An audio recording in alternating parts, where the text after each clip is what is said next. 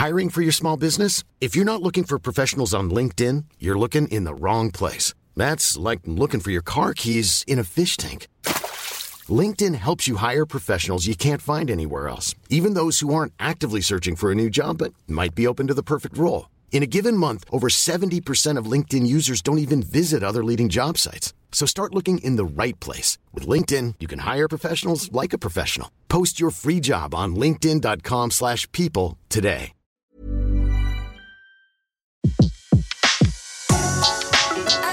Le meilleur de séances radio est maintenant sur We Love Cinéma. Revivez la carrière des plus grandes légendes du cinéma sur Séance Radio, la radio de tous les cinémas par BNP Paribas. Non, je ne me souviens plus du nom du bal perdu. Nous sommes en 1945. À la sortie de la guerre, les cabarets font tous sale compte car les Français ont besoin d'oublier cette période de privation. Sur la scène de l'un d'entre eux se produit un jeune homme inconnu, André Rimbourg, qui a choisi de se faire appeler Bourville, du nom du village normand de son enfance, et qui choisit de proposer au public son personnage, le nigo du village.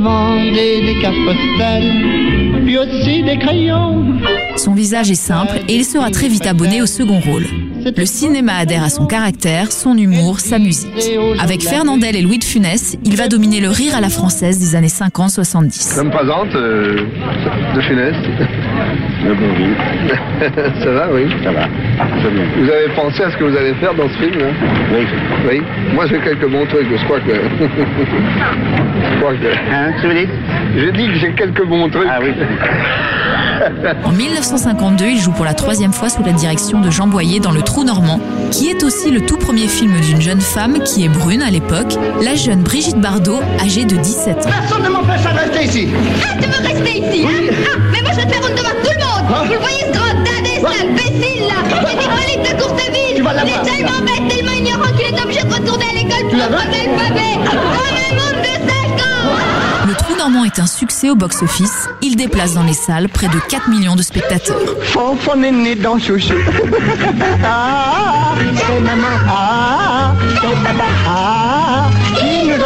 tout ça.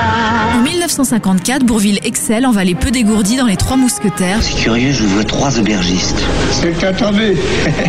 Parce qu'il y en a que deux. puis en 1959 dans Le Bossu ou encore en 1960 avec Le Capitaine. L'habit ne fait peut-être pas le moine, mais quand on n'a pas l'intention d'entrer dans les ordres, l'élégance donne tout de même du prestige. Cependant, sous ses airs de benet, son jeu peut s'affiner, révélant un grand comédien capable de se mesurer au plus grand comme Jean Gabin dans La Traversée de Paris en 1956 Dis donc, tu sais qui m'a pas payé le janvier Euh, bah, j'ai imaginé que je partagerais avec toi.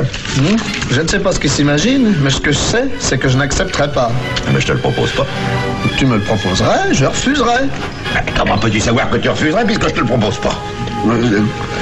Puis merde, tiens. et dans Les Misérables en 1957. C'est 40 sous. D'accord.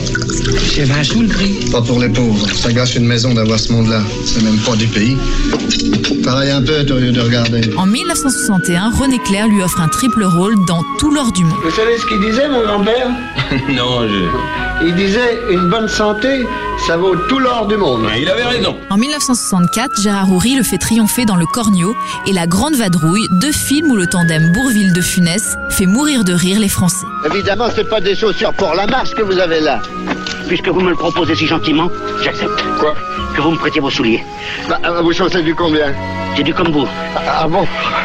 La Grande Vadrouille qui sera le plus gros succès au box-office de tous les temps avec 17 272 000 spectateurs jusqu'à l'arrivée de Bienvenue chez les Ch'tis en 2008, 20 488 000 entrées et Intouchable en 2011, 21 414 000 entrées. Le cinéaste Jean-Pierre Mocky souhaitera, lui, utiliser le côté étrange de Bourville et le fera jouer dans trois films. Un drôle de paroissien en 1963 où il joue un pilleur de tronc d'église, La Grande Lessive en 1968 où il incarne un militant anti-télé ou L'étalon en 1979 sous les traits d'un médecin adepte de la liberté sexuelle. Succès aussi avec Le Cerveau en 1969 où il partage l'affiche aux côtés de Jean-Paul Belmondo. Heureusement que tu m'avais dit qu'il y avait personne d'autre sur le coup. Un film qui sera le deuxième plus gros succès de l'année au box-office avec plus de 5 500 000 entrées, le premier film du duo Belmondo-Houry. C'est aussi l'époque où Bourville commence à souffrir d'un cancer des os. Mais il ne laisse rien paraître, préférant enchaîner les tournages. L'époque où il parodie sur scène Gainsbourg aux côtés de Jacqueline Maillan. En 1970, il change de registre en incarnant le dramatique commissaire Mattei dans Le Cercle Rouge de Jean-Pierre Melville. Les Français découvrent avec ce film une autre facette de celui qui était jusque-là leur joyeux Lureux. Un film qui sortira une semaine après sa mort le 23 septembre 1970 à l'âge de 53 ans.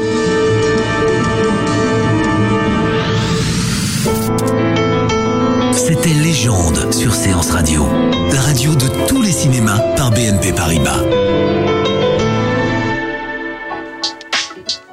Retrouvez l'ensemble des contenus séances radio proposés par We Love Cinéma sur tous vos agrégateurs de podcasts.